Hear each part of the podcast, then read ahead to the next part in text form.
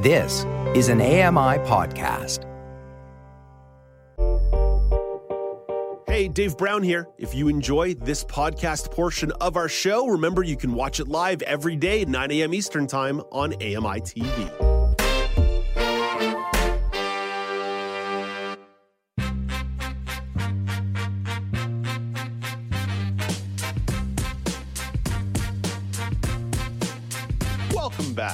Now with Dave Brown on AMI TV.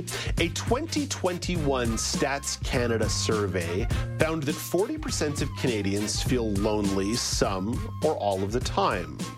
The Center for Disease Control in the United States has research that shows loneliness can increase your risk of dementia, heart disease, stroke, and premature death. So, that no doubt underscores the importance of creating and maintaining friendships as an adult. Here's the thing it's difficult. I almost cursed there. I almost cursed there. That, that's how difficult it is. I got emotional thinking about it. There are ways you can improve in terms of maintaining and growing friendships and building some new ones. And Laura Bain can offer up some ideas. Hello again, Laura. Hi, Dave. Nice to nice to chat with you again. And I I like the way that you set that up because it can be something that we develop and and gain skills at. Um, which is why I recently actually checked out a book uh, to learn a little more about friendship. Uh, I don't think did you mention the name of that no, book? No, no, I've, I've, got, I've got it right here though. Uh, we should get together: The Secret to Cultivating Better Friendships by Kat Vellos. Yeah, absolutely. So I had just sort of identified this issue as well in adult life that maybe friendships weren't coming quite as easily as they had when I was a kid. And, um, you know, kids are really in these ideal environments for cultivating friendships. They're with a lot of people for the um, prolonged periods of time. There's a good mix of people. But as adults, we have to be more intentional because we're not in those conditions. And Vellos is a user experience designer. And she said, well, you know, adult friendship really has a user experience issue. Um, which I thought was kind of funny. So she identified some uh, elements that are key to developing friendship, and I can get into those. yeah, like. yeah, yeah, yeah. Jump into them a little bit here because I think you mentioned one that jumped out to me there in terms of when you're a kid. You've got all the time in the world, right? Like you've got recess, you've got class, you've got hockey yeah. practice, but you've got all the time in the world to foster a relationship. Whereas I don't know about you, Laura, but as an adult, I don't have a lot of hours during the day to go make new friends. No, that's absolutely right. And uh, so frequency is one of those four elements that she identified. So thinking about how easy, like how available is your friend that, that you're trying to invest all this energy in? Do they actually have time in their life? Uh, because you are going to need some frequency in order to develop a close relationship, yeah. or you're going to need some intensive time together off the bat, which is why sleepaway camps are such a great place for making making friends.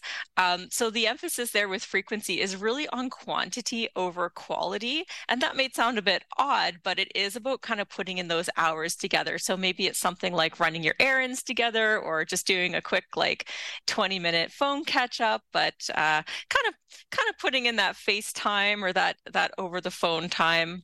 And then the other element is going to be proximity. And of course, that's one that kids have as well. So when we watch sitcoms and we see adult friendship, a lot of times they conveniently live across the hall from one another or they live in the building next door.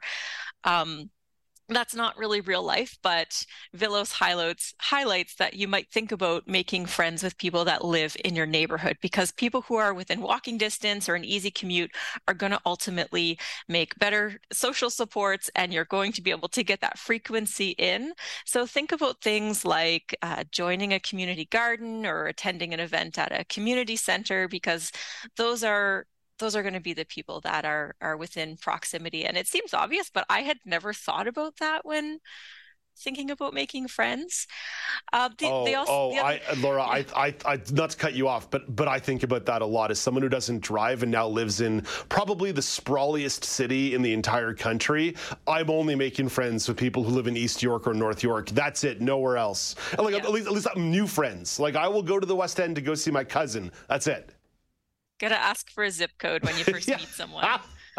exactly. Um, no, but like, but like, like in theory, making a new friend should be easy, right? Like you mm-hmm. don't want to be necessarily like it's it's one thing to have an old friend who you've loved forever and like you cherish deeply. You will go yeah. to the end of the earth for them. But if I've only known you for a week, I'm not going to go to Mississauga for you. No, that's it. And we can maintain friendships over distance with friends that are established, but it is a lot more difficult with a new friend. And all of these are just key elements, but they don't all have to be present. They don't all have to be present like in equal measure. But um, yeah, so another is going to be compatibility, and that comes down to chemistry. We can't really control that, but also our shared interests. And that's only important if you're looking to do shared activities with your friends, which many of us are. Um, and we can have friends who are different from us, but there has to be a level of mutual respect. So it's okay to have different different values and different you know backgrounds but we need to be able to have respectful dialogue and then the last element is commitment so friendship really runs mm. on commitment and um, you know, Vellos identified that lack of follow through is one of the biggest reasons that friendships don't succeed today. And I, I, think we've sort of have a culture of flakiness or people saying, "Oh, I'll be there in spirit at the last minute." A oh, lot of us me. have encountered that. That, that. Is, that is one hundred percent me. And there's reasons that we do that, being stretched too thin or having a degree of burnout. But on the flip side, genuinely, genuinely lot... not liking people. Well, that's fair. Yeah. um, so on the flip side, it makes it a lot more impactful when someone actually does show up. So that's the way that you can deepen a friendship is to um, uh, show caring for someone. And one suggestion that I've implemented, it might sound a little funny, but um, remembering details of people's lives and even setting reminders on your phone. So if someone uh, tells you they have a job interview coming up, set a reminder on your phone to wish them luck that oh. morning. Or, oh. Yeah, and I had someone do that with me recently, and I feel like it was sort of the moment that we took it from an acquaintanceship to more of a friendship. They checked in on me on a day where I had something happening, and um, it was just really touching. But don't just rely on your your memory because you know if you're like me, you will not remember to do that. I really like that. And that actually sort of rushed a memory into my mind of uh, when I was going for surgery in 2019 that a friend of mine, who I had not explicitly mentioned the date to uh, her at any time recently, but I had mentioned the date initially, that morning she sent me a note just to be like, hey, I know you're going in for surgery today, you know, like wishing you well. And it's, it's, you're right. I, like, from that moment forward, I was like, oh, this isn't some casual acquaintance. Like this mm-hmm. is a mm-hmm. friend. Like this is a real friend who who actively took the time to remember, consider, and take action. Yeah, absolutely. I like what you uh, said there too about common interests, shared interests, because th- there needs to be a certain common language that you speak with your friends, whether that be about mm-hmm. shared interest in music. You know, Alex Smythe was mentioning video games before. I'm a gargantuan football fan. And the fact is, a lot of my old, old, old friends don't really care about football. So one of my new things is if I'm going to make a new friend, you better care about football because that's what I want to talk to you about. Yeah, that's been my experience. You know, I, I have a couple of friends where we really don't have a lot in common anymore. And sometimes you can look at that and you can still keep those people in your life. You can still maybe touch base with them once a month on the phone, but it's okay to take a step back from those relationships, maybe that we formed earlier on, you know, as kids when it was really all about proximity and look for friendships, you know, where you where you do have more interests in common.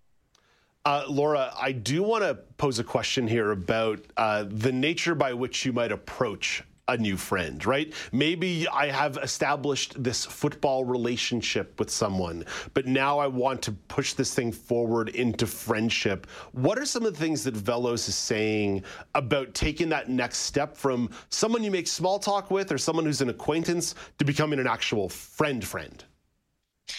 Right. Well, the key is really about reaching out. And one suggestion, another one that I followed was to make a list of people that you'd like to be friends with.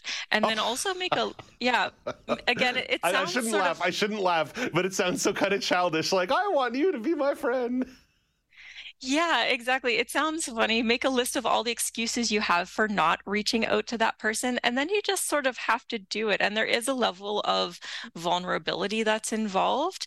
But, um, you know, I think for the most part, especially if you can find something to connect on, like a shared interest, people are receptive. And if they're not, then they're clearly not looking to make friends anyway. And you can just know that and, and move on, which is helpful as well. Laura, dive a little deeper into that vulnerability side because I think that's one that's probably a bit of a delicate balance. How vulnerable do you want to be the first time you're talking to someone? But being vulnerable is something that can bond you to somebody in a real hurry. Yeah, that's true. And one thing that Vellos talks about is really about how deeper conversations are key to developing friendships. Um, and so you want to move away from small talk, which is, I think, where a lot of relationships sort of go to die and we fear running out of things to say. That's common. Oh. And that can happen with small talk because you can only say so much about the weather. Um, but learning to ask people follow up questions, um, you know, as reporters, we sort of have this question, tell me more, which is uh, really a good one when someone tells you something like oh i i did this thing. Oh tell me more about that. Um, and yeah being vulnerable ourselves we have a fear of oversharing sometimes but giving a little bit more of a vulnerable answer when someone asks you a question can really um, can really let them in. So if someone says to you, "Oh, how was your weekend?" instead of saying "good" or uh, "Yeah, great, I went apple picking," you could say something like, "Yeah, it was good. I went apple picking, and that is really meaningful for me because it's something that my family always used to do when I was a kid. But you know, now I have." all of these apples uh, in my kitchen and I have really no idea what I'm going to do with them. And that just opens up the door for so much more conversation than you might have just had otherwise with a kind of limited answer like saying oh good you know? Yeah you have to be willing to advance the conversation and not turn it into a monologue but advance the conversation. I love what you say about asking questions. What do you think how did that make you feel? Tell me more. What did you learn from that? I know those questions on paper can sometimes look a little aggressive, but it is a great way to open people up in, in these conversations as well. Laura, one last thought here on the way out the door. There's a disability slant to this because loneliness and disability, unfortunately, are connected. There's a lot of isolation that goes in into this conversation around friendships, relationships, disability, isolation. How would you apply the disability lens to this conversation? I already mentioned the inability to drive is a bit of a limiter. It is a limitation in terms of fostering and building great relationships, especially in a sprawly town. How would you apply the lens of disability to this? Yeah, I don't envy you that. And I think sometimes we can think about that if we have a choice in terms of where we move. I'm lucky to sort of be in central Halifax. Um, but yeah, I was really reflecting on a lot of the ways that I feel socially disadvantaged as a partially sighted person. The biggest one probably being the inability sometimes to recognize people's faces. Oh my gosh, yeah. or even like know who is talking to me. I have gotten better at saying who's like who is it, but sometimes that can just feel really really awkward. And I felt bad recently. My partner actually mentioned to me when uh, like he happened to be walking to school with me, and he said, "Oh, someone waved to you from across the street," and I felt so sad because I thought, well, what else? what else am I missing out on? So I think as people with disabilities, we really have to use all of the advantages that are available to us and for me, I have found that sometimes moments when people offer assistance can make a real connection point and that goes against my instincts of having to be fiercely independent mm. so i really need to check myself if someone has offered me some assistance even if it's not needed just not having that knee jerk reaction of saying oh no thanks i'm fine but using that as an as an opening point or moments where i might need assistance with something and i could rely on technology or other resources and those things are great like yes maybe i could reach out to cnib and get an orientation and mobility specialist to help me learn the route but i could also consider just asking someone who's um, who's going to the same place if maybe we could travel together or maybe we could exchange phone numbers so i could uh, reach out to them when i'm on my way and mm. that was something i found with the school program I'm in, one of my strongest friendships that I formed was actually um, someone that had offered me some assistance, and there was a an event, a social event that was planned, and I asked them if they would pick me up, uh, which was felt very vulnerable because um, you don't want to be a burden, but they were happy to, and it led to uh, an opportunity for making a friend. I'm still struggling with kindness, even with people that are friends or close to me. I, I, still struggle with that one too, because of that vulnerability that you're talking about. But there's been quite a lot of psychological academic study that when you ask someone to do a favor for you, that will actually bring you closer together as humans because people want to do favors, they want to be perceived as kind.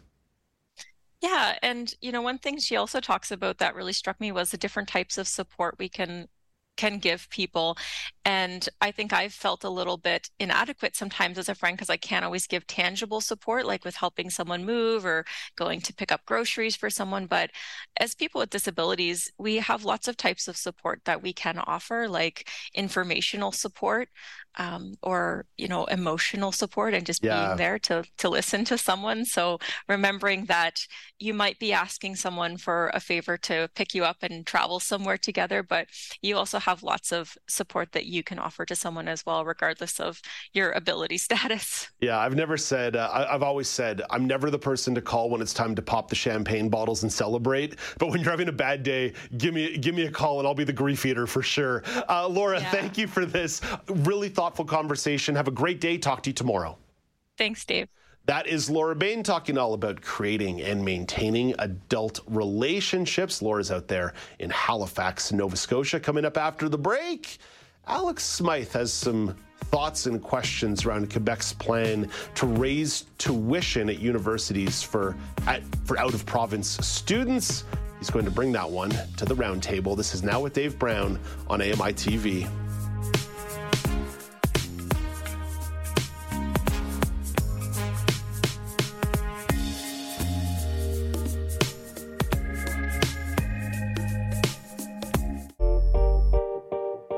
Dave Brown here. If you enjoy this podcast portion of our show, remember you can watch it live every day at 9 a.m. Eastern Time on AMI TV. Join us weekly for The Pulse with host Joeita Gupta, who brings us closer to issues impacting the disability community across Canada. Watch The Pulse on YouTube or listen wherever you download your AMI podcasts.